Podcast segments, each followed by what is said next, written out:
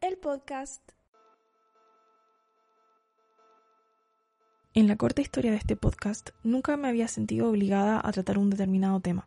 Sin embargo, algunos acontecimientos recientes ocurridos dentro del muy reducido círculo de estudios de moda en Chile me hacen imposible hablar de otra cosa esta vez. Hace aproximadamente un mes, la consolidada académica de la moda chilena Pia Montalva comenzó a promocionar su acostumbrado taller de lectura mensual, destinado a realizarse en el mes de enero. Según sus anuncios en la red social Instagram, el tema del taller sería moda y política, y analizaría varias prendas relacionadas a diferentes movimientos u organizaciones de esta índole, en especial el llamado traje Mao, las chaquetas de cuero usadas por los miembros del Partido Pantera Negra y el kefille, pañuelo emblemático de la resistencia e identidad nacional del pueblo palestino que, en su publicación, Montalva se preguntaba cómo había devenido en emblema del Frente Popular para la Liberación de Palestina, una de las tantas organizaciones que han luchado por esta causa, escogiendo la vía armada. La publicación de Montalva, aunque solo le dirigía esas pocas palabras a la prenda y causa palestina, me causó incomodidad. Soy una mujer árabo-latina, orgullosa descendiente de libaneses desplazados de su país de origen, a quien se le ha inculcado el amor por lo árabe y la solidaridad hacia los miembros de ese mundo sin importar su religión o país de origen. En especial, se me habló desde muy pequeña de la justicia de la lucha palestina, de cómo los libaneses teníamos el deber de apoyarla. Se me habló también de que en esta parte del mundo era todavía más importante que los árabes nos apoyásemos entre nosotros, y con el tiempo fui entendiendo que esa urgencia deriva, entre muchas otras cosas, de que en Chile lo árabe se entiende casi siempre de forma monolítica y uniforme, y a todo ese nos endorsan estereotipos más o menos similares, y se nos reduce, malinterpreta y tergiversa casi equivalentemente. Tenía ocho años cuando comenzaron a llamarme terrorista en el colegio. Era el año 2001. Tenía 18 años cuando, al entrar a una fiesta de la universidad, un compañero repasó mis caderas y mi cintura con sus manos, bromeando con que tenía que revisar si es que yo andaba trayendo alguna bomba. Hoy, teniendo 27, la publicación de Montalva estaba sin duda omitiendo una parte importante de la historia, omisión que me recordaba esas violencias. Y es que el que fille, ayer, hoy y mañana, tiene una historia política mucho más amplia, larga y compleja que su asociación con un grupo armado. La incomodidad que sentía se debía, precisamente, a las pocas palabras que la académica le había dedicado a la prenda y a la causa. Así que, presumiendo buena fe, esperé a ver si volvía a pronunciarse sobre el particular, expandiendo la narrativa de la lucha palestina y de la prenda. Efectivamente, se volvió a pronunciar. Fue ahí cuando deseé que no lo hubiera hecho. Una nueva publicación que subió fue una imagen de Leila Halet, guerrillera palestina del mencionado frente, cuya imagen sosteniendo una Kalashnikova y llevando un kefir en su cabeza dio vuelta al mundo a fines de los años 60 gracias a la prensa occidental. La misma prensa le otorgó el horrible apodo de terrorista pin-up. El texto que acompañaba la imagen no entregaba más información sobre las bases ideológicas de la organización, sobre las estructuras y mecanismos que hicieron circular esa imagen en Occidente, criminalizando y a la vez sexualizando a una mujer, ni mucho menos sobre la historia de Palestina y las razones por las que el Frente optó por la vía armada. En otra publicación, Montalva por fin presentó información más amplia sobre el quefille, hablando de diversos hitos de la historia política de la prenda, pero cayendo en inexactitudes y, de nuevo, omisiones importantes. En su texto sitúa el origen de la prenda en Siria, cuando la verdad es que en el mundo y academia árabe ello se discute. En la misma publicación no se refiere al rol político de la prenda antes de las revueltas árabes contra el mandato británico de la década de 1930, hito que, dicho sea de paso, es de suma importancia en la historia de Palestina y debe ir escrito con mayúsculas sino que parte la politización de la prenda desde ahí, perpetuando la idea colonialista de que la historia árabe solo es relevante cuando se llega a relacionar con la historia de Occidente. Luego menciona el uso de la prenda por Yasser Arafat y nuevamente Leila Khaled, pero al narrar la historia de la prenda en épocas más recientes la centra fuera de Palestina, en las pasarelas de diseñadores europeos que se la han apropiado y que la han capitalizado a su entero beneficio. Montalva no condena esta práctica en su texto, como tampoco menciona las intifadas de 1987, 2000 y 2017 y el rol que la prenda tuvo en dichos eventos. De esta publicación, sin embargo, lo que resultó más ofensivo es que la imagen con la que se acompañó el texto fue la de una modelo del diseñador belga Raf Simons, luciendo un kefille, entre comillas, en la pasarela. Con ello, toda la historia palestina del kefille pasaba a ser un dato anecdótico y exótico, porque lo que la imagen subrayaba era la apropiación del kefille por Occidente, reitero, sin condenarla. En un acto de tremenda violencia simbólica, los cuerpos palestinos se invisibilizan. La gente común y corriente que usa el kefille día a día en su territorio y en la diáspora se omitían, y con ello sus luchas. Hasta el momento, si alguien que estuviese mirando esta cuenta de Instagram quisiera ver a una persona palestina usando la prenda, solo se encontraría con la imagen de Leila Khaled sosteniendo una AK-47. En otra publicación más, Montalva sube una imagen del kefille diseñado, entre comillas, por Ralph Simmons, correspondiente a su colección Otoño-Invierno del año 2001, que tituló Riot, Riot, Riot o, en español, Revuelta, Revuelta, Revuelta. Describe la autora que Simmons se inspiró en la precariedad en el vestir de los migrantes para diseñar una colección en que los atuendos se compusieran de capas. El kefille que exhibió en esta colección era uno intervenido con parches de imágenes de músicos como David Bowie Joy Division y de frases como Destroy all copies, destruyanse todas las copias. En su texto, Montalva menciona el concepto de terrorismo chic, bajo el cual la prensa y cierto sector de la crítica especializada categorizó esta prenda, sin ocuparse de criticar la aplicación de este concepto a este caso en específico. Lo que es peor, minimiza la gravedad de la apropiación cultural del caso en los siguientes términos, y aquí estoy citando. A pesar de la evidente apropiación cultural, la crítica de la época rescató en el gesto la posibilidad de continuar leyendo políticamente el significado del accesorio. Nuevamente, la narrativa occidental operaba aquí, un año antes de esta colección había comenzado la segunda intifada en Palestina, donde el uso del kefille fue abundante, no solo en el territorio, sino también en la diáspora, por los palestinos que están repartidos en todo el mundo. En este escenario, la necesidad de que un diseñador europeo proveniente de un país que ha llevado adelante proyectos coloniales profanara y capitalizara una prenda bajo la excusa de posibilitar que se continúe leyendo políticamente su significado, no solo es artificial, sino que perpetúa la idea y dinámica del Salvador Blanco. Ni hablar de cómo la intervención del kefille en este caso le quitó todo su significado político original surge aquí la pregunta de si había alguna persona palestina o árabe, al menos, entre aquellos críticos que alabaron la prenda, pero Montalva no provee fuentes que me permitan verificarlo. Lamentablemente, las publicaciones violentas continuaron en esta cuenta, dirigiéndose ahora hacia la comunidad islámica. Sin duda, la peor fue una fotografía, subida sin advertencia alguna, de las revueltas de Egipto en 2011, donde una mujer es golpeada, desnudada y despojada de su velo en el piso por agentes de policía. Para muchas mujeres árabes, musulmanas o no, esta imagen es sensible, dolorosa y puede colapsarnos. Que una imagen así, en un acto de profundo morbo, se utilice para publicitar un carísimo taller de lectura me parece inaceptable. Afortunadamente, ayer Instagram colocó una señal de advertencia a esta publicación que mostraba una violencia tan explícita. Montalva y yo compartimos bastantes seguidores, porque el círculo de estudios de moda en Chile es pequeño. Personalmente, no quiero que la desinformación y violencias presentes en sus publicaciones prevalezcan, porque quienes la tienen a ella como referente y se puedan relacionar en el futuro conmigo o con cualquier otra mujer árabe, podrían reproducirlas. Este capítulo está destinado a evitar eso y a informar, mediante voces y fuentes palestinas, sobre la historia de este pueblo y de esta prenda. Para guiar esta misión, el día de hoy nos acompaña Marian Gidi, miembro de la Comunidad Palestina de Chile. Hola Marian, ¿cómo estás? Hola Marti, súper bien. ¿Y tú cómo estás? Muy bien, gracias. Muchas gracias por aceptar nuestra invitación y, esperamos que mm, va a salir una conversación muy buena de aquí, yo creo. Yo también creo. Oye, cuéntanos un poquito de ti entonces. ¿Quién soy yo? Eh, bueno, mi nombre es Marian Gidi. De profesión soy licenciada en arte. Ahora estoy dedicada principalmente a la fotografía. Soy activista por Palestina.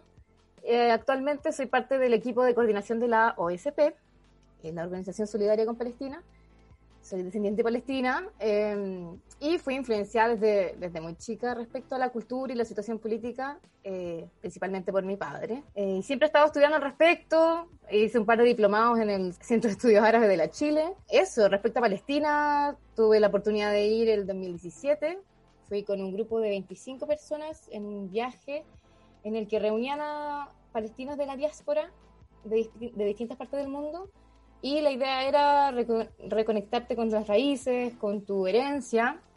La verdad es que fue un viaje súper intenso porque se manifestaban emociones muy, muy, muy, muy intensas, o sea, muy extremas, de felicidad extrema porque onda, estaba cumpliendo el sueño de, de conocer la tierra de tus antepasados.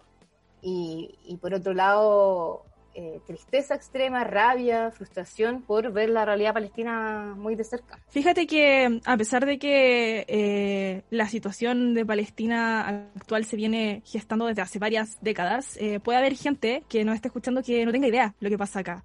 Yo sé que es difícil resumirlo, pero ¿nos podrías contar un poquito qué es lo que ocurre en Palestina? Sí, es difícil resumirlo, pero, pero vamos. Bueno, Palestina primero a principios del siglo pasado era parte del Imperio Turco Otomano luego de la primera, primera Guerra Mundial, eh, Gran Bretaña se hizo, o sea, Palestina pasó a ser parte del mandato británico. Y esto hasta el 48. Entonces lo que se vive ahora es una ocupación israelí, porque lo que pasó el 48, el 15 de mayo del 48, eh, ocurrió la Nakba, lo que nosotros llamamos la Nakba, que significa catástrofe, lo que para los israelíes significa la conciliación de su independencia, o sea, la proclamación de su independencia como Estado. Para nosotros fue una tragedia porque mm, implicó, bueno, muchas cosas. Por ejemplo, eh, que eh, implicó el desplazamiento de casi 800.000 personas que se convirtieron en refugiados, que fueron expulsados de sus casas. Y, hoy esa, cifra asciende a los 5 millones, porque la calidad de refugiado para los palestinos es hereditaria. Somos los únicos que eh, la condición de refugiado se hereda de generación en generación. Porque, bueno, esa gente y sus descendientes aún no pueden volver a su patria. Y eh, si bien la Nakba, eh, el 48 es, es un hito, la Nakba sigue ocurriendo hasta el día de hoy. Y lo que tenemos hoy es, bueno, como decía al principio, una ocupación por parte del Estado de Israel y se vive un régimen de apartheid. Eh, el pueblo palestino está totalmente segregado. Por ejemplo, no todos pueden ir a Jerusalén. Entonces, por ejemplo, los palestinos que viven en, los territorios ocupados en Cisjordania no pueden ir a Jerusalén, eh, a menos que pidan un permiso como con muchos meses de anticipación y si tienen suerte se lo dan, si no, no se lo dan. Y es súper conflictivo porque, o sea, por ejemplo, a modo personal, me pasó que yo cuando fui tenía una amiga de Hebrón que me contaba como, yo nunca he ido a Jerusalén y, vive en Hebrón, o sea, está al lado. Y para, para ellos, obviamente, eh, Jerusalén, ciudad sagrada, sobre todo para, o sea, tanto para cristianos como para musulmanes. Y claro, yo con pasaporte chileno, atea, me podía, podía ir a Jerusalén, fui varias veces de hecho. Entonces era súper triste. La gente que está ahí mismo, es, como que yo aquí en Chile no puedo ir a Viña. No, nunca he ido a Viña, porque, no sé, dije Viña por decir algo, eh, porque está al lado. Entonces, claro, eh, eh, es súper segregador. lo otro es que, por ejemplo, no sé, pues tienen carreteras exclusivas para palestinos y carreteras exclusivas para israelíes los israelíes tienen una patente distinta a los palestinos, el color es distinto, pueden circular por lugares distintos, tienen restricción de movimiento, los palestinos no pueden ir a cualquier parte y cada vez que se mueven de un lugar a otro tienen que pasar por, por lo menos, por lo menos, un checkpoint, que es un puesto de control en el que te piden carne de identidad, verifican y todo, y ahí te dejan pasar. Entonces, no hay libre eh, movimiento. Ah, lo otro, por ejemplo, hoy podría estar horas nombrando lo que pueden y no pueden hacer.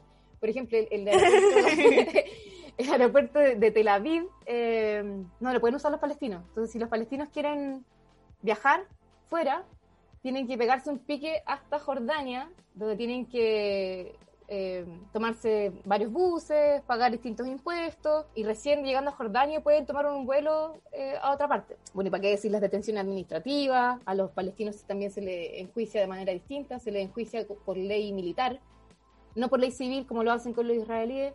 Y así eh, podríamos estar en verdad mucho rato hablando de lo que es el sistema de apartheid en, Palestina. Pero brevemente, para no alargarnos más, eso es lo que se vive hoy en Palestina. Además de que, ay, perdón, además de que hay un muro de 8 o 9 metros que rodea los territorios palestinos, eh, un muro de segregación, totalmente. No es normal lo que ocurra allá, no es normal. Si realmente todo lo que se diga es poco, invitamos a la gente siempre a que, a que se informe un poco sobre cómo es la vida cotidiana de las personas que de las personas palestinas que todavía eh, viven en, su territorio.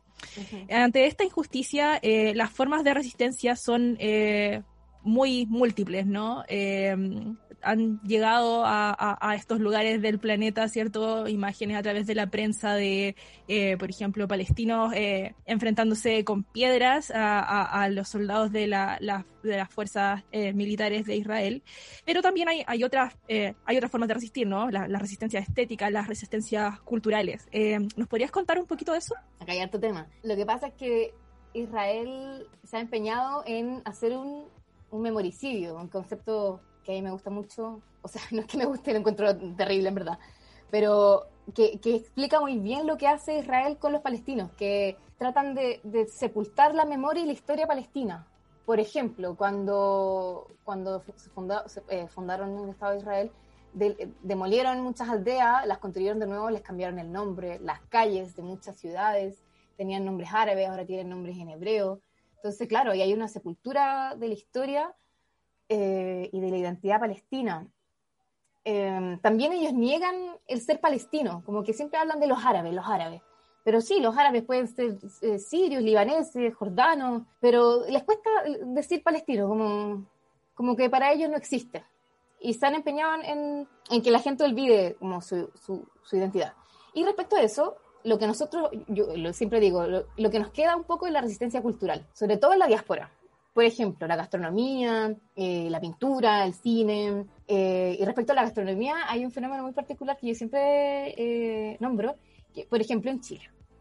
Eh, existen muchas comunidades migrantes, no sé, pues, está la comunidad croata, muchas, en las que para ellos, claro, viven la gastronomía, pero para, no, no, es un tema político, no hacen de la gastronomía un tema político. Entonces, sí, se mantienen las tradiciones, pero lo que vive el pueblo palestino es un constante, es, un, es como una amenaza constante de la identidad, por lo tanto nosotros sentimos que tenemos que ma mantener las tradiciones siempre, como para seguir acordándonos de dónde venimos, quiénes somos, y que Palestina sigue existiendo. ¿Qué más? El, el dabke, ponte tú. El dabke es un baile folclórico que se da en varias eh, regiones de la zona del Levante, Siria, Líbano, eh, Jordania, Palestina. Entonces para los palestinos eh, un, es un baile muy que se ha convertido también en una lucha, una forma de resistencia cultural. En los matrimonios árabes, no es un matrimonio árabe, sino el dabke, ponte tú. Y, por ejemplo, en Gaza hay muchos videos que circulan que cuando van a manifestarse en la frontera, aparece gente bailando dabke y de fondo el humo, eh, las barricadas, qué sé yo, como los soldados al otro lado, ¿cachai? Y la gente bailando dabke, mostrando como, cabros, somos palestinos y no nos van a, no nos van a parar, o sea, vamos a bailar, vamos a cocinar, vamos a hacer cine, vamos a hacer pintura. Otra forma de resistencia cultural es el tatriz, que es el bordado típico palestino. Y bueno, el, los bordados eh, que se hacen, en, bueno, se hacen muchas cosas, fundas para cojines, qué sé yo, pero la ropa ha tenido una evolución muy, muy significativa. Por ejemplo, eh, luego de la guerra de los seis días, hubo, existió una prohibición de usar los cuatro colores de la bandera palestina. Se prohibió izar la bandera palestina. O sea, tú izabas la bandera y te metías ahí un problema. Entonces se prohibió comprar los cuatro colores juntos, de pintura, de telas, de hilos. Entonces las mujeres se ponían de acuerdo eh, para comprar eh, las telas o los hilos, qué sé yo, para bordar o para confeccionar la bandera. Entonces una compraba el negro, otra compraba el verde, otra el blanco, otra el rojo. Y se juntaban a bordar. Entonces, la, si bien los bordados, por ejemplo, el tatriz, eh, tienen ciertos patrones que, qué sé yo, según de dónde vienen, tienen ciertas figuras. Durante la intifada, por ejemplo, se empezaron a ver mucho las banderas en los vestidos de las mujeres palestinas.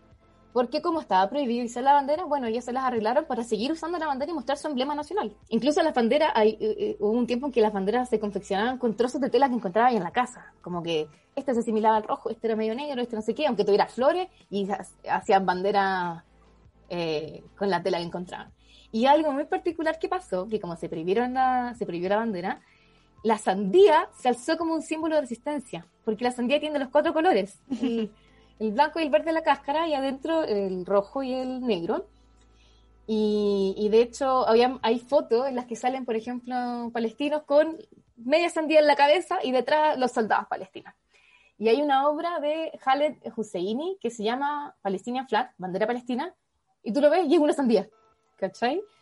Entonces, los palestinos siempre se la ingeniaron de alguna forma en su cultura y en sus tradiciones de seguir eh, mostrando su emblema a pesar de que se lo estaban prohibiendo, les querían quitar su identidad. Oye, me estoy recién enterando de esto de la sandía y lo encuentro de una inventiva maravillosa. Entre la resistencia estética y la resistencia cultural también, tal vez lo más eh, icónico, ¿cierto? Es esta prenda que seguramente mucha gente ha visto, que se parece a un pañuelo, una especie de bufanda, eh, algunos que tiene un patrón en forma de red de pescar y que es blanco y negro. Eh, Marian, eh, ¿nos puedes contar un poco cómo se llama esto? ¿Qué es? Eh, ¿Qué otros nombres tiene? ¿Cuál es su origen? Oh, ya, sí, bueno, el kefille o el, o el eh, parte importante de la resistencia cultural. Bueno, se le dice kefille, kufilla, eh, yo le digo hatta, eh, porque así crecí, en mi familia se le decía hatta, eh, y es un pañuelo de algodón, también puede tener lana o lino, es cuadrado, generalmente es blanco y tiene, como bien tú decías, tejido un patrón muy distintivo, eh, que si, claro, que si bien simula una red de pesca, eh, tiene, puede usar distintos colores, puede usar el, negro, el rojo o incluso también el blanco, blanco sobre blanco. esta prenda eh, se dobla de manera triangular y se usa normalmente en, la cabeza y se sostiene con una cuerda negra que se llama acal o agal o ical. Eh, es una prenda funcional, en su origen es una prenda funcional masculina que se usaba principalmente para protegerse del sol, del frío, de la arena. Lo usaban principalmente los hombres en las zonas rurales, en el desierto o en el campo bueno, tiene origen muchos años atrás, se dice que hace más de 2000 años, en, que, es parte de como un elemento rudimentario de la vestimenta de las civilizaciones sumerias, babilónicas, semíticas, de los pueblos que habitaban la antigua Mesopotamia y, alrededores, y que luego quedó como un elemento usado por la mayoría de, los árabes. Se usa en varios países árabes, en Palestina, Siria, Líbano, Irak, algunas zonas de Turquía. Eh, bueno, resaltar que, una, que era una prenda distintiva de los campesinos y de los beduinos. En la ciudad no se usaba mucho. Y sí, pues el, el, el origen del patrón igual es tema de debate, porque muchos afirman, claro, que representa las redes de pesca, hay otros que dicen que son ramas de espiga, otros dicen que los zigzags que tiene por los costados eh, simulan las ramas de olivo. También hay eh, gente que dice que los colores se asocian a tendencias políticas. Por ejemplo, que el que, el kefir tradicional blanco y negro se asocia con el partido de Fatah, mientras que los marxistas eh, adoptaron el rojo y el blanco. Pero esto no necesariamente es así, o sea, hay tendencia, pero, pero también se dice eso. Y lo otro que también varía dependiendo de, de, la región. Por ejemplo, el blanco con rojo se, se le dice el, jordano, de hecho. Al, al, blanco con negro se le dice la palestina o el pañuelo palestino. Y el rojo, claro, eh, se le dice el jordano porque efectivamente allá se usa más. Pues lo usa el rey, lo usa el ejército jordano. Y como te decía antes, existen varios nombres. Eh, en árabe puede ser hatta, kufiye, kufiya, kifiye. También se le dice shemag, gutra o mashada. Y, y en hebreo también le dicen sudra pero de eso quiero hablar más adelante porque es un tema muy controversial. Un tema muy controversial y muy delicado también. Así es. Em, ya desde, desde sus orígenes pareciera ser que esta prenda tiene un cariz político porque eh, primero marca una diferencia de género, ¿no? Es una prenda que, que la usan principalmente los hombres, como es funcional, eh, de cierta forma viene a, a reafirmar su rol de, de, trabajadores, ¿no? Eh, un rol no doméstico. Eh, y también te diferencia entre eh, los habitantes de los espacios rurales y de los espacios urbanos, ¿no? Pero eh, la historia del Kifille evoluciona eh, y, su historia política en particular eh, se ha hecho muy, ¿cómo decirlo? ha, pasado a, ser tal vez más importante que su historia funcional de cierta forma. Claro, sí, muy bien lo que... ¿Cómo transcurre entonces la, la historia política? ¿Cómo transcurre entonces la, la historia política del Kefille? Sí, no, bacana esta pregunta. Muy importante la evolución política que ha tenido. Primero, em, bueno, antes de la época del 30 seguía siendo una prenda funcional. En la década del 30, particularmente en 1936, cuando Palestina todavía era parte del mandato británico, los hombres, em, perdón, los aldeanos y los campesinos llevaron a cabo las revueltas árabes contra el colonialismo británico. Eh, el uso del hatta lo distinguía mucho de la gente de la ciudad, lo, eh, lo, que decías tú recién, y resultó em, un acto solidario muy, muy, muy bonito que para proteger a sus compatriotas palestinos, los ciudadanos comenzaron a hacer el, el hatta, el FIE, como un acto de, unidad con los aldeanos y los campesinos, porque al usar también los de la ciudad, digamos, el, el hatta, eh, esto dificultaba a los británicos encontrar como a los palestinos que llevaban a cabo la revuelta. Entonces fue un acto solidario muy, muy bonito. Y esto es la primera vez como que el, el hatta toma como, como significado de nacionalismo palestino. Luego, la popularidad aumentó en la década de los 60, cuando Yasser Arafat, que lideraba la OLP, ¿cierto? La, Organización por la Liberación de Palestina, Arafat adoptó su uso y prácticamente ya no se le veía sin esta prenda. Entonces salen todas las fotos, los videos y mm, bueno, también, aparte, aquí también se empieza a asociar con distintos partidos políticos. Pero, eh, claro, se empezó como a, popularizar. Entonces la gente empezó a usarlo más también. Pues como el líder llevaba el, el vamos, nosotros también. Y, no solo la, eh, eh, los hombres, o sea, em, hay una mujer palestina, la Leila Khaled, que también lo usó mucho en la década del 60. Y la Leila Khaled fue un importante personaje, digamos, en la resistencia armada. Que bueno, en, el ha sido muy cuestionada también, pero eso. Y luego, con las intifadas. y aquí ya alcanza su máximo nivel de popularidad. La primera intifada, que significa levantamiento, que son, fueron protestas que se llevaron a cabo en, Palestina.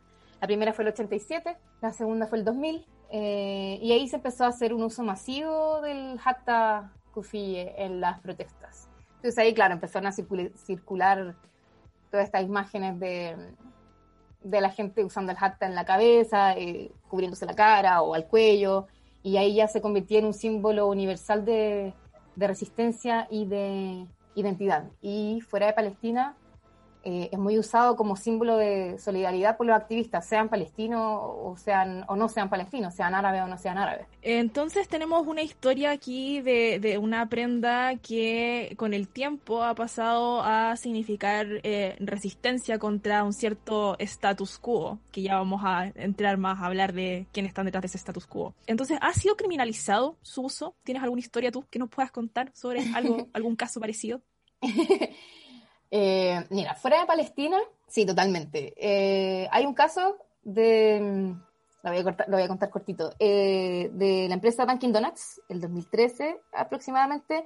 Dunkin' Donuts sacó un anuncio publicitario con una chiquilla que se llama Rachel Ray, que es una presentadora de televisión, conocida por, como por libros de cocina, y ella sale en el anuncio publicitario con un pañuelo al cuello que se asimila a un cufille, se asimila, y, muchas personas comenzaron a denunciar a la empresa porque decían que promocionaba el símbolo del terrorismo palestino y la intifada. Acusaron a la empresa de, promover como la jihad, como presentar como, como elegante la lucha palestina. Y eh, bueno, Dunkin' Donuts eh, se defendió, dijo que en verdad el uso del, pañuelo fue solo con fines estéticos, que de hecho el kufille ya era un accesorio de moda relativamente popular. Y así era. De hecho, en esa época, eh, la cadena de moda Urban Outfitters ya había tomado esta prenda, la incluyó en su catálogo con muchos colores y muchos diseños. Y la vendían, de hecho, la vendían como un, la vendían eh, con el nombre de Anti-War Scarf, como un pañuelo antibélico, pañuelo antiguerra. Y eh, claro, el mundo sionista eh, también se pronunció y atacaron y terminaron pidiendo disculpas. en la Urban Outfitters terminó pidiendo disculpas y la dejaron de vender. Y respecto a Dunkin' Donuts, ellos en dos semanas tuvieron que sacar el anuncio eh, de la tele. Ese, eso, eso por un lado. Eh, si me preguntáis por dentro de Palestina, no está criminalizado el uso, así como estuvo el uso de la bandera o de los cuatro colores. Eh, pero, por ejemplo, si tú vas por Palestina y usas el, el, el hatta, normal porque es parte de, de, una prenda, como, o sea, es algo que se usa día a día. Pero, por ejemplo, le, le pasó un, un amigo con el que fui, de hecho, este viaje, que él después vuelve a ir a Palestina y estaba con un amigo y medio como que se perdieron por Hebrón. Hebrón es una ciudad, es una de las ciudades más conflictivas de Palestina. Eh, el nivel de colonización ahí eh, es heavy, o sea, hay asentamientos sobre casas palestinas. Entonces, por ejemplo, hay eh, sectores en los que los primeros pisos son habitan palestinos y sobre habitan colonos israelíes, judíos, y de hecho son súper hostigantes. Entonces, a mí me tocó estar en una parte de Hebrón donde tenían rejas en, como en los pasillos, como en las calles, que, que son como pasillitos, ¿cachai? Las calles, y tenían rejas porque los colonos de arriba les tiran eh, comida podrida, animales muertos, caca les tiran, ¿cachai? Eh, un nivel de investigación terrible. tienen como estas mallas para protegerse de, bueno, resulta que mi amigo andaba por ahí y andaba con otro amigo y andaban con los cufilles en, la cabeza. Y de repente se dieron cuenta que estaban cerca de un asentamiento. Y dijeron, concha, le vale, saquémonos esto de la cabeza porque a quienes puede pasar algo. Porque mm, si viene un soldado no te va a llevar detenido por usar un hatta, los colonos en particular son muy agresivos. Ellos pueden portar armas así a libre disposición. Además de que eh, están protegidos por los soldados, ellos pueden circular por la calle con un arma. Y y son, son, son bélicos, son súper peligrosos. Yo temería, la verdad. Adelantamos ya un poco eh, el hecho de que el kefille circula en Occidente eh, de alguna u otra forma, modificado, eh, o como le queramos decir. Em, y entra cierto el tema de la apropiación cultural, ¿no? ¿Cómo ocurre esta apropiación cultural? ¿Quién la realiza? Hay dos partes, yo creo. Eh, de, la apropiación cultural del... Por un lado, la industria de la moda. Eh, hay muchas marcas que, que, lo popularizaron, que lo, tomaron y le pusieron infinitos colores. Eh, bueno, ya nombré la Urban Outfitters, Giorgio Armani también, que hasta el día de hoy lo venden, está en su catálogo, Valenciaga. Y hay una, mm, una diseñadora danesa que su marca es Cecilie Copenhagen, creo. No sé si está bien la pronunciación. Y ella comenzó algo así como, no sé, hace 8 o 10 años atrás, a hacer prendas con el cufille. Entonces ella hacía vestidos, shorts, petos, ¿cachai? Con, el, inspirado en el cufille, pero ella nunca dijo que estaba inspirada, que su diseño estaba inspirado en el cufille. Entonces lo, planteaba como que fuera una idea de ella. Y mucha gente le escribió, le dijo como, oye amiga, como esta apropiación cultural, ¿cachai? Y le ofrecieron incluso como guía y educación, onda, le dijeron como, oye, nosotros podemos apañarte eh, a, contarte la historia de esta prenda, ¿cachai? Como para que si la vaya a vender también que la gente sepa cuál es la historia, no, no se puede desprender esta, esta prenda de su historia. Pero por lo que dicen, eh, ella ignoró. Pero ocurrió que el, el año 2020, más o menos junio, eh, un día ella publicó una de, de las fotos de, de, una modelo ahí con, modelando la prenda. Y, y, creo que fue como un tweet o algo así, pero se viralizó. Entonces ahí le empezaron a llegar bombardeos de críticas, porque real era descarado la apropiación de esta chiquilla.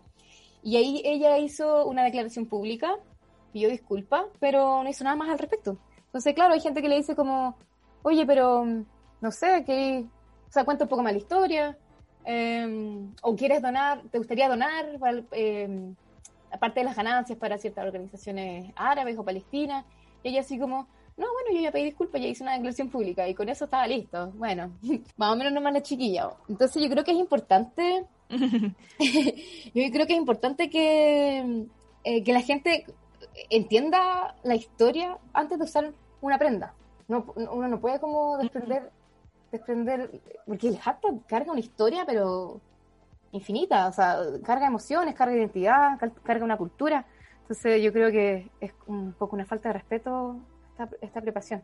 Eso por un lado. Bueno, como, como comentábamos fuera de, de la grabación, igual está el caso de, de Ralph Simmons, ¿no? Este diseñador belga que toma un kefille y eh, le pone diversos parches, eh, por ejemplo, de nombres de bandas o, artistas eh, eh, como David Bowie, etcétera. A mí me parece que estos actos, ¿no? Que Urban Outfitters, esta Rap Simmons, la que tú nombrabas, son como no, son de frentón eh, profanaciones y además representa un problema no menor, que es el hecho de que se fabriquen kefilles fuera de territorio palestino por personas que no son palestinas eh, y por lo tanto las ganancias que puedan reportar de, esto eh, no llegan a, estas personas que son las creadoras de, este, de este símbolo. Y bueno, podemos aquí meternos a hablar de, lo que ocurre con, la fábrica Hirbawi, ¿no? que afortunadamente ya no está luchando para sobrevivir, pero que en su momento pasó por penas muy, muy grandes para seguir produciendo, sobre todo con las restricciones que hay eh, impuestas por el Estado de Israel para eh, la industria en general palestina. Sí, justamente. Eh, claro, pasó por una crisis, un poco también en parte por, por la manufactura china. O sea, se empezaron a producir desde China todos estos que, que son como llenos de colores también y desplazando un poco el mercado para, para los árabes, porque claro, tenía un menor costo más fácil la producción y obviamente Hirbawi que hace de calidad, de algodón real y todo, eh, no pueden bajar más los costos porque, porque así es. ¿Qué opinas tú de que eh, cuando se realiza una apropiación cultural del que kefille se minimice su gravedad, como diciendo, bueno, es que, eh, que, el hecho de que se incluya en otras en colecciones de diseñadores europeos permite que se siga leyendo este símbolo como algo político, eh, como que se necesitara en el fondo de, eh, de, de, una, de, una, industria de la moda establecida y europea para, eh, para que venga como a rescatar o a, o a, darle continuidad a este legado histórico político de esta prenda. ¿Qué opinas tú de esto? No, yo creo que es grave. O sea, o sea es que, mira, hay varias opiniones, porque hay gente que dice como, o sea, principalmente quizás población más juvenil, que es como, no, bacán que se haga que se popularice, que salga de muchos colores y todo. Y hay población que generalmente, no siempre, eh, eh, más, más, vieja, digamos, eh, dice como, bueno, esto es una falta de respeto, o sea, estos no son los colores originales. No, yo, yo, yo creo que no es necesario que venga una industria de la moda a, a masificar una prenda que, que ya es, que ya existe y que ya tiene un significado para, en general para la comunidad palestina y para la comunidad internacional en general.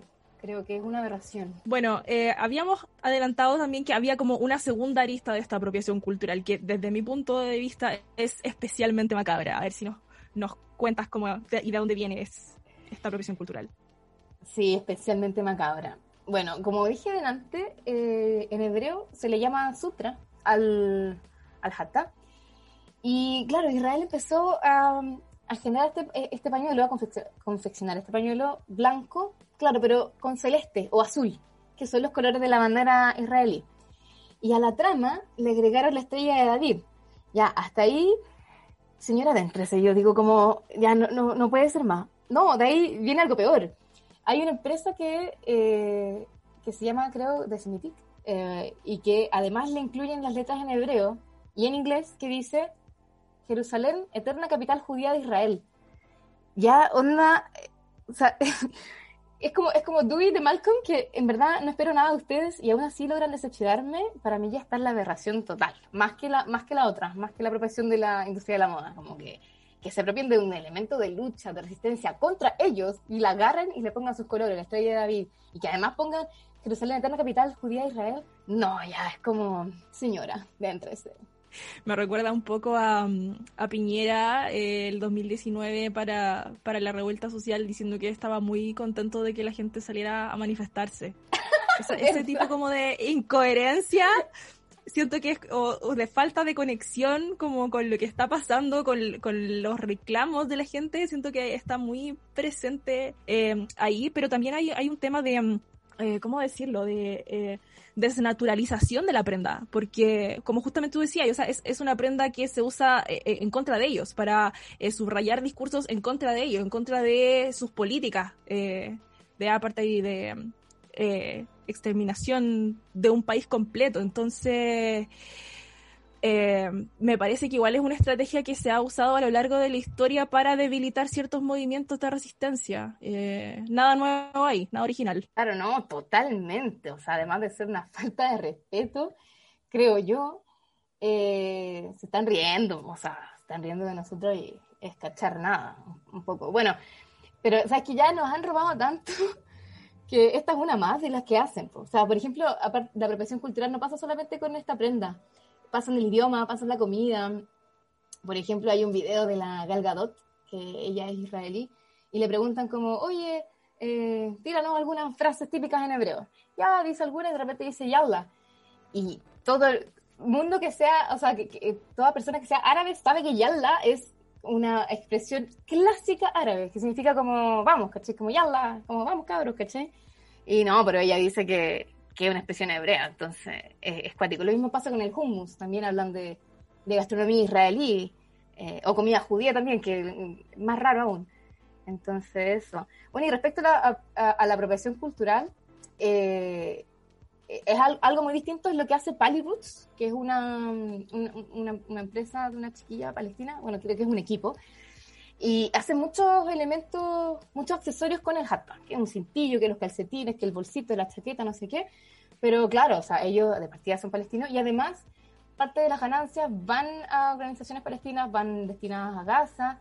Y lo otro que hacen es que parte de su marca es mostrar Palestina, es mostrar la resistencia, es mostrar la belleza de las ciudades, las calles. Y de hecho también tienen incluso una, eh, como una sección una vez a la semana, creo, ponte tú tirar un compilado de videos TikToks de, no sé, eh, de la idiosincrasia palestina, así como, ¿cómo es tener un papá árabe? ¿Cachai? Son videos chistosos que muestran un poco, también reforzando la, la identidad. Claro, entonces eso es, muy distinto. Oye, bueno, tú eres artista y como tal, em, ¿cómo observas que se representa el kefiyé o, o, lo palestino en general en este lugar del planeta? Eh, el kefiyé está presente en, muchas manifestaciones tanto artísticas como políticas. Por ejemplo, en el DAP, que, es lo que hablábamos antes del, baile folclórico, parte de las vestimentas eh, de los bailarines en general eh, lo incluyen. Eh, no todo, pero muchos. Se le ponen en la cabeza, que se yo, un cinturón, ¿cachai? y el DAP que también se ha convertido, como decía antes, en una manifestación de resistencia política. Otra forma que se ve es en, la, lucha en las calles, o sea, manifestaciones eh, em, protestas eh, callejeras, lo usan para cubrirse la cara, para protegerse, que sé yo, de las lacrimógenas, también para proteger la identidad. Y lo otro es que también circulan muchas imágenes de, de películas estadounidenses donde, claro, siempre los árabes eh, son los terroristas, ¿no? Los malos, y, y los caricaturizan mucho más poniéndoles el pañuelo. Y eso, bueno, esa imagen queda en la conciencia de la colectividad. Eh, yo sé que tú tienes ejemplos de películas. Ajá, sí, soy una nerd de las películas. Por ejemplo, hay un En Volver al Futuro, que es una de mis películas favoritas, yo creo que todo el mundo la ha visto, eh, de, las primeras escenas, que Doc le roba el plutonio a unos libios. Entonces llegan los libios eh, y, llegan en una van con la AK-47 y con la metalleta y le disparan a Doc y todo. Entonces, claro, muestran al, el, conductor eh, en particular iba con un harta, con uno blanco con rojo y con el, con el árabe. Entonces muestran al, al, árabe muy, muy torpe muy, y, terrorista, obviamente malo, pero torpe. Entonces, claro, al, al, que está disparando se le acaban las balas, o como que se le traba la pistola, y al conductor se le, se le queda para la camioneta. Es, es como ah, mostrar al, árabe torpe y malo. Hay otra película que también es, un, clásica, de, se llama Mentiras Verdaderas, eh, con Arnold Schwarzenegger y también, pues lo mismo, eh, muestran a este grupo islámico con dos pañuelos y la escena del, del, que está grabando el mensaje con la cámara, que se le acaba la batería y el otro lo reta y es como torpe, siempre torpe. Eh, y otro ejemplo también, puede ser Iron Man, de la, primera, también, los árabes son los malos.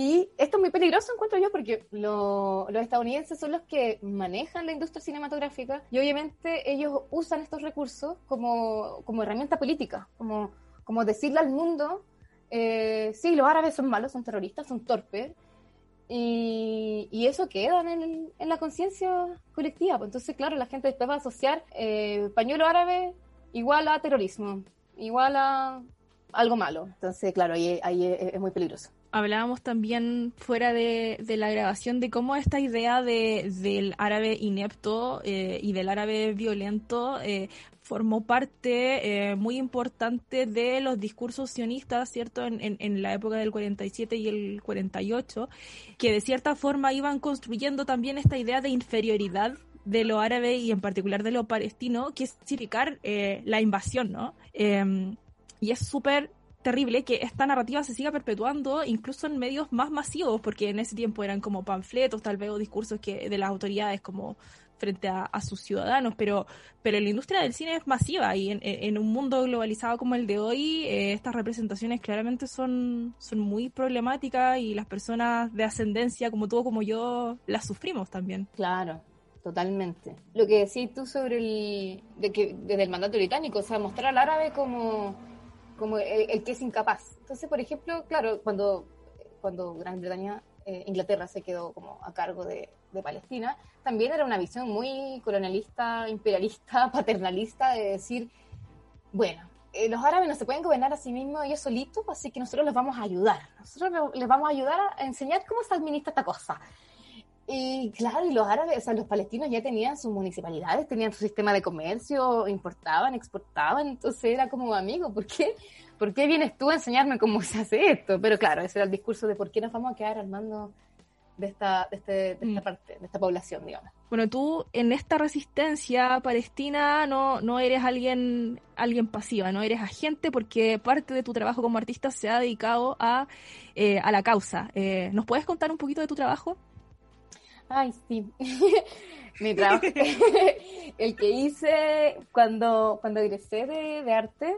Eh, bueno, parte del que hice, porque eh, se, se llamaba Sumut Cinema, Relatos sobre Palestina. Pero parte de este trabajo, que, involucraba videos y todo, eh, la primera parte era una sección que se llamaba This is not a movie. Esto no es una película.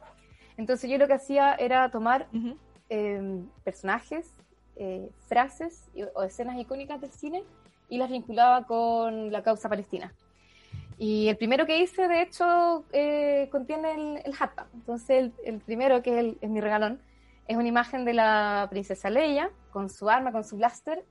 Eh, le puse el pañuelo al cuello, fotomontaje, y le puse la frase que es alguien tiene que salvarnos el pellejo, que es parte de la, de la primera película de Star Wars. Entonces aquí yo vinculo, hago el link de la película con la causa palestina a través del hatta, porque se sabe que el, que el hatta, este pañuelo, es, parte de la resistencia palestina. Entonces ahí hago el link. Y los otros afiches tienen otro, otros links. Pues. Entonces uno tiene la, eh, la, bandera, otro tiene la llave, que es el símbolo universal del, del, refugiado, que es como la esperanza de volver a sus casas, porque hay muchos, muchas personas que aún guardan la llave de sus casas con la esperanza de volver, que son unas llaves de fierro pesadísimas, gigantes, que son unos portones de metal y que aún las guardan, pues. entonces con la esperanza de volver. Y así, eso fue en resumen un poquito parte de mi trabajo. Oye, ahora, ahora que hablamos de esto, fíjate que me acuerdo que eh, un día, yo, eh, invierno, eh, me pegué el pique a este local de dulces árabes que queda en la calle Loreto en Patronato y esto, antes de conocerte, ahí vi algunos, no, eran afiches, pero eran como stencil que estaban pintados ahí en la calle Loreto con, con estas imágenes tuyas. Ay, sí, yo, yo les digo afiches, pero en verdad no son afiches, son como más posters. Eh, sí, pues por ahí los pegué, en patronato, los pegué también por el barrio Las Tarrias. Sí. Sí, pero principalmente en, principalmente en patronato. De hecho, queda uno solo, porque yo igual voy a echarle un ojo de vez en cuando a ver si siguen ahí. Queda uno solo, eh, creo que está en Río de Janeiro, eh, que es el de, el de Schwarzenegger, de hecho, el de Terminator, que está con la llave y dice I'll be back. Ese, ese todavía está ahí. Me encanta. Oye, ya hemos adelantado un poco este tema de la asociación tan ingrata y tan nefasta de el que fille con, con el terrorismo. ¿Qué opinas tú de esta asociación y por qué crees que se produce? Yo creo que tiene que ver la asociación con el terrorismo eh, con lo que decían antes respecto a las películas. Ya hablamos de que la industria cinematográfica tiene una, una influencia muy importante en el, en, el pensamiento, en el consciente colectivo. Eso por un lado. Y también tiene que ver con esto del uso del, del, en, en, la protesta callejera. O sea, se vio tanto en la intifada palestina, en las dos intifadas, y alrededor del mundo también se usa. O sea, por ejemplo, aquí en el estallido social también vimos gente con, con el pañuelo, quizás con imitaciones, quizás con el original, eh, que se dio al cuello o en la cara, cubriéndose la cara para protegerse, que del gas lacrimógeno o proteger la identidad también. Y esto obviamente puede verse mal, depende de quién mira, de quién mira la lucha y la protesta de, esta gente en las calles. Porque claramente puede ser demonizado por las personas que están en posición de poder o pertenecen a una élite. Porque un poco esa lucha también va, va para ellos. O sea, que las manifestaciones generalmente se producen por quienes son oprimidos o violentados, de los poco privilegiados. Entonces, claro, por este grupo eh, puede verse demonizado y a, eh, relacionarlo con el terrorismo. Y esto genera obviamente prejuicios de violencia y mucha ignorancia. Sí, y todo el estereotipo del que ya hemos, hemos hablado, ¿no? ¿Cómo, ¿Cómo crees tú que esta asociación afecta la identidad palestina? Eh, porque en el fondo lo que se está haciendo es al asociarlo exclusivamente con el terrorismo o con ciertos grupos armados de Palestina que sabemos que existen, sabemos quiénes los conforman, eh, no se está contando la historia completa. La, contamos acá, pero los medios no te la cuentan. Eh, entonces, ¿cómo, ¿cómo, crees tú que afecta esto a la, identidad palestina? Sí, yo creo que le afecta bastante, porque yo creo que las demandas del pueblo palestino son totalmente legítimas. Entonces, obviamente, si hay una asociación con terrorismo, con violencia, un poco minimiza esta lucha o, o la deslegitimiza, eh, lo que está muy mal, porque realmente Palestina ha sido oprimida por muchos años y creo que las demandas están bien fundamentadas. Em, en relación con eso, eh, en Chile hay una comunidad gigantesca de palestinos. Eh, palestinos que, cierto, viven en este contexto de diáspora, de, que su derecho a retornar no se, ellos no lo pueden ejercer. Entonces, en este contexto, en este país, para, para, la gente de tu comunidad, ¿qué crees que significa esta prenda? Uy, es muy amplio. Yo creo que para, para todos nosotros significan, eh, pueden ser cosas similares, pueden ser cosas muy distintas, pero representa identidad, representa lucha, es un símbolo de resistencia totalmente. También habla de, orgullo. Em, por ejemplo, eh, a mí, mi, papá siempre me transmitió desde muy chica el orgullo de ser árabe, de ser palestina. Y, él siempre usaba la jata al cuello. Eh, después mi hermana mayor, después mi otro hermano, qué sé yo. Y yo estaba esperando el momento que me regalaran a mí el mío. Pues. mi jata, mi jata, mi jata. Y llegó el momento y para mí fue, O sea, no, no, es que fuera un, momento clave como que nosotros digamos como ya, esto le vamos a regalar un pañuelo. No, no es así. Pero claro, para cada uno puede tener un, un, significado distinto y para mí fue importante que llegara ese momento. Y de hecho yo después fui la que le regaló el primer hatta a mi sobrino mayor. Y también fue como, como bonito porque él también lleva la lucha palestina muy, muy presente. De hecho tiene tatuado, ah, tiene tatuado eh, la imagen de este niño, olvidé el nombre en este momento, creo que se llama Firas. Este niño que, que se popularizó eh, en la intifada, la primera intifada, que es el niño tirando una piedra a un tanque. Y él lo inmortalizó en su pecho. Entonces, bueno, volviendo al tema del, del, del hatta, es un emblema cultural que no solamente es un elemento parte de la vestimenta tradicional, o sea, tiene todos estos significados que ya hemos nombrado, patria, cultura, amor infinita Palestina, eh, también tiene que ver con, como con, este sentido como de, pertenencia a una comunidad, de sentirse como, o sea, por ejemplo, perdón la autorreferencia, pero yo cuando llegué a Santiago, yo soy más, del sur, eh, yo siempre usaba mi hat en todas partes. O sea, yo iba cuando chico iba a la disco con mi hat. Y, llegué a Santiago y de repente me encontraba con, con alguien X en el, en el súper con el hat al cuello y decía, oh, es paisana también. Y casi que me dan ganas de ir a hablarle decir como, yo también soy palestina. Que estoy como en ese romanticismo también de, de pertenencia a una comunidad y decir como, oh, yo también soy paisana, ¿cachai? El orgullo de, de, pertenecer a, a, esta comunidad. Eh, y otras personas también lo han manifestado como una forma de sentirse conectado con Palestina a pesar, a pesar de estar eh, tan lejos. Entonces, claro, yo llevo mi jato orgullosa por la calle y es como, uno, voy mostrando mi identidad, porque yo creo que quien ve también dice como, ah, esta cabra de ese paisano. O sea, hay gente que quizás le da lo mismo, pero uno, voy, voy mostrando orgullosa mi identidad, voy también mostrando solidaridad con la causa, eh, y voy un poquito conectada con, con eso, pues con, con la tierra palestina, con la familia, con los amigos también, con la lucha, etcétera. Bueno, conversamos muchas cosas fuera, fuera de la grabación, pero, pero yo te contaba algo que había pasado en, mi familia en em, el 2014 en relación a, esta prenda. Eh, el, 2014 fue un año particularmente duro eh, en Palestina. Eh, yo siendo de Copiapó me, me, doy cuenta de esto porque eh, fue tan terrible todo lo que pasó ese año que hasta en Copiapó, que es una ciudad pequeñísima del norte de Chile, se hicieron manifestaciones para apoyar la causa palestina.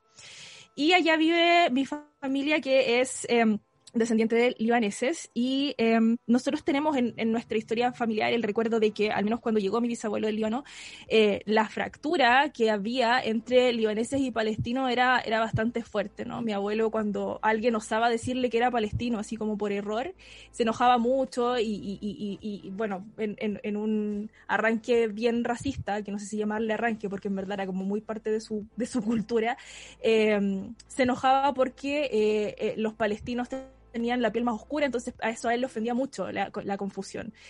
Em, pero acá a mí me da la impresión que se encuentra con, em, con esta comunidad, cierto, de palestinos, de sirios, de libaneses, que están sujetos a más o menos las mismas discriminaciones, que a todos los meten dentro de un mismo saco, em, y que comparten algunos rasgos culturales bien importantes, como el idioma, como la gastronomía, etcétera. Entonces, como que estas, estas estos quiebres aquí en este territorio se empiezan a, borrar un poco y se empieza a formar como esta solidaridad.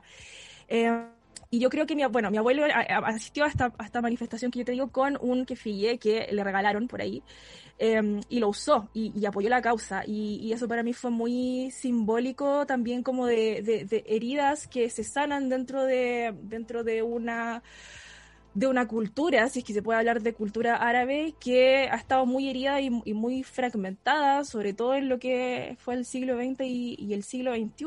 Y bueno, ahí podemos hacer el link con todo lo que significa el, panarabismo para, para la gente árabe, que hay gente que está a favor y gente que está en contra, pero creo que es una idea muy importante. Em, y eso, eso quería destacar en verdad, como eh, cómo esta prenda sirvió o, a mí me comunicó como, como una, una especie de sanación de una herida, de un conflicto, de una ruptura que también lo encuentro muy bonito. Oh, lo encuentro hermoso. Creo que fue un momento muy, debe haber sido un momento muy, muy, muy, muy emotivo. Eh, bacán. Oye, respecto a eso, me acordé de una película que, es muy buena, que muestra exactamente eso, como el, eh, el, conflicto un poco de los palestinos con los libaneses, se llama El Insulto. Eh, estaba en Netflix, no sé si la han sacado. Sí, la, quiero ver, sí, la quiero ver. está muy buena. Eh, muestra, pero así la idiosincrasia del árabe.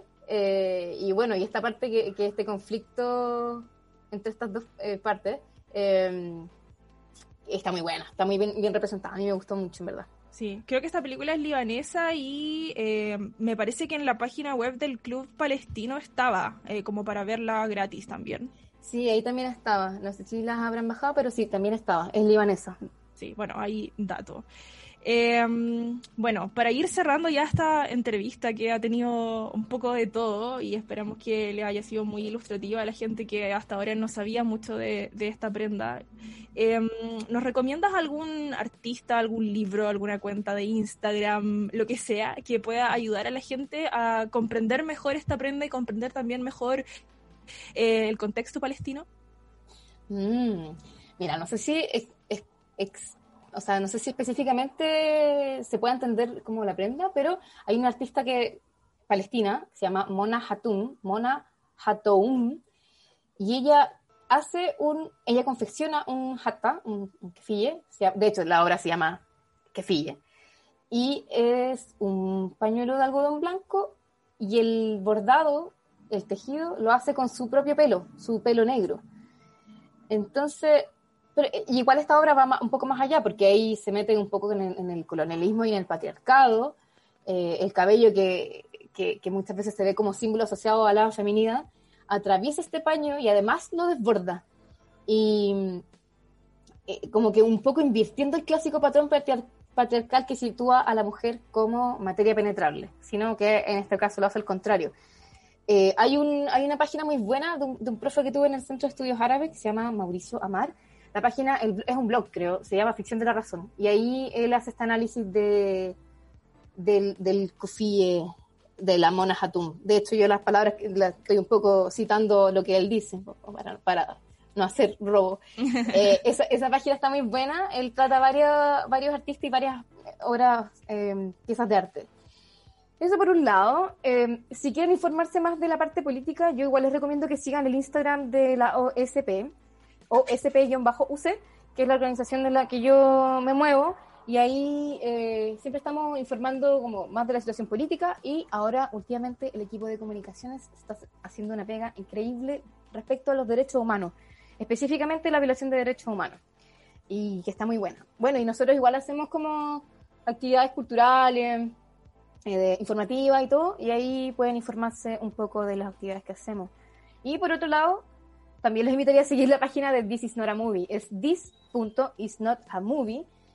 Y, y ahí van a ver los videos y los relatos eh, de palestinos, de amigos cercanos palestinos, eh, a los que yo les pedí que me contaran su vida cotidiana. Entonces, si quieren acercarse un poco a la parte cotidiana, a la parte humanizada del palestino, de, esta ocupación, más que, más que quizás que lean como quizás cosas que les puedan ser más tediosas, como más de política dura, eh, ahí pueden ver el testimonio. Son videos cortitos en los que ellos me cuentan su testimonio y su día a día, qué sé yo, que pasan por un checkpoint y cómo los tratan, etcétera. Eso es lo que se me ocurre ahora para recomendar, además de la película que ya dijimos, El Insulto, que está muy buena magníficas las recomendaciones, oye, porque yo encuentro tan importante que si vamos a aprender de algo, en este caso del kefir, de lo que pasa en Palestina, le demos tribuna precisamente a las voces, a los artistas, a la gente que vive allá, eh, a todos los palestinos. Eh, y no que vengamos a aprender, por ejemplo, del kefir es de eh, lo que un diseñador europeo plantea que es o, o cómo decide modificarlo según su, entre comillas, creatividad o su agenda comercial o lo que sea. Así que... Maravilloso, sí, yo estoy muy contenta. bueno, Marian, te agradecemos mucho por tu tiempo, por tu expertise, por tu buena onda y eh, esperamos a todos que les haya gustado mucho esta instancia. Y para cerrar, yo misma quiero hacer algunas recomendaciones un texto que me ayudó bastante con el sustento teórico de este capítulo es eh, una tesis escrita por eh, Nadim Dambluji, que ahora entiendo que es eh, se dedica al análisis y colección de cómics árabes. Él es árabe estadounidense. El texto se titula imperialismo reconfigurado, eh, las interpretaciones culturales del Kifille. Es un texto del 2010 que lamentablemente no está disponible en español, pero me comprometo a traducirlo de aquí a un par de semanas. En todo caso, se los voy a dejar en inglés en el link de mi biografía en Instagram para que lo puedan descargar en caso de que sepan leer en inglés. Eh, en este trabajo, Dan Bluey lo que hace es eh, explicar cómo la apropiación cultural que hace la industria de la moda occidental, pero en particular estadounidense, es una continuación de, de, un proyecto imperialista, ¿no? Y que el cambio de, significado del kefille desde eh, símbolo de resistencia e identidad nacional palestina a accesorio de moda básicamente se hace a costa de eh, los derechos y de la lucha y de la agencia de las personas palestinas. Él se basa, eh, como, como es de esperarse, eh, de forma bastante amplia en el trabajo de Edward Said. Edward Said fue un intelectual eh, de origen palestino que vivió exiliado el resto de su vida en, en Estados Unidos, vivió en el Líbano también. Em, varios textos, varios libros de su autoría yo creo que son fundamentales para entender cómo em, gracias al colonialismo se entiende y se representa lo árabe de forma estereotipada, reduccionista y también muy, muy deshumanizante, lo que claramente eh, perpetúa la idea de, de lo árabe como, como inferior y por supuesto justifica todos los intentos de, de invasiones que, que, bueno, no son tan antiguos en la historia, de hecho son bastante recientes. En particular les recomiendo de, de Said el libro Orientalismo, que está traducido al español, es su clásico, y eh, un libro que se dice que es la continuación de, de Orientalismo, que es Cultura e Imperialismo. También si quieren interiorizarse en la historia de los árabes de una forma más global está el libro Historia de los árabes de Albert Hurani, y si ya realmente quieren dedicarle mucho tiempo, eh, pueden inscribirse en los diversos cursos y diplomados que dicta el Centro de Estudios Árabes de la Universidad de Chile. Es eh, una iniciativa académica única en este país que está liderada por eh, descendientes de personas árabes, principalmente descendientes de palestinos si se trata de narrativa, les recomiendo bastante el libro em, Una trilogía palestina de Ghassan Kanafani, célebre eh, escritor eh, palestino que lamentablemente fue asesinado. Y por supuesto el libro Volverse Palestina de Lina Meruane.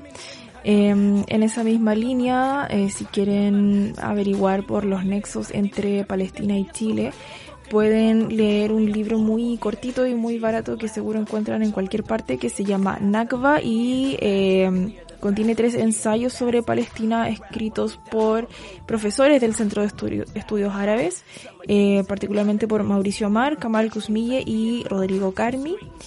Eh, este libro no va a tener más de 50 páginas y al, al final trae una cronología de hitos históricos eh, de Palestina y también un mapa cronológico de la colonización, de cómo el territorio palestino se ha ido reduciendo a través del tiempo.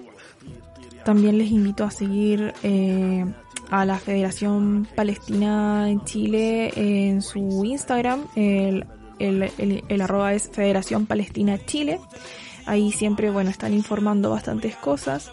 Eh, también pueden visitar de vez en cuando la página del Club Palestino, donde también allí ellos desarrollan diversas actividades culturales y tienen eh, eh, una, una sección de cine donde pueden ustedes ver películas palestinas y en general de, de directores árabes. Ahora, si quieren enterarse más también de el uso del velo islámico en general en el mundo árabe, les recomiendo el libro Veil eh, de la autora egipcia Fadwa el Gindi. Eh, voy a dejar todo esto escrito en el, en el post donde anuncié que se subió el capítulo, así que no se asusten si un, un nombre no saben cómo escribirlo. Eh, yo traduje eh, una parte de ese libro para un club de lectura, así que también lo voy a dejar en el link de la video, esa, esa traducción, que no es el libro completo, son como dos capítulos solamente. Em, y en general para, para aprender sobre feminismo en el, en el mundo árabe, no necesariamente feminismo islámico, yo recomiendo bastante a la autora Yumana Haddad, que es libanesa. Me interesa en particular recomendar dos libros de ella. Uno es eh, Yo mate a Cherezade y el otro es una novela que se titula eh, La hija de la costurera, que yo todavía no leo porque estoy esperando que me llegue, básicamente. Es mi lectura de, de las vacaciones que se vienen.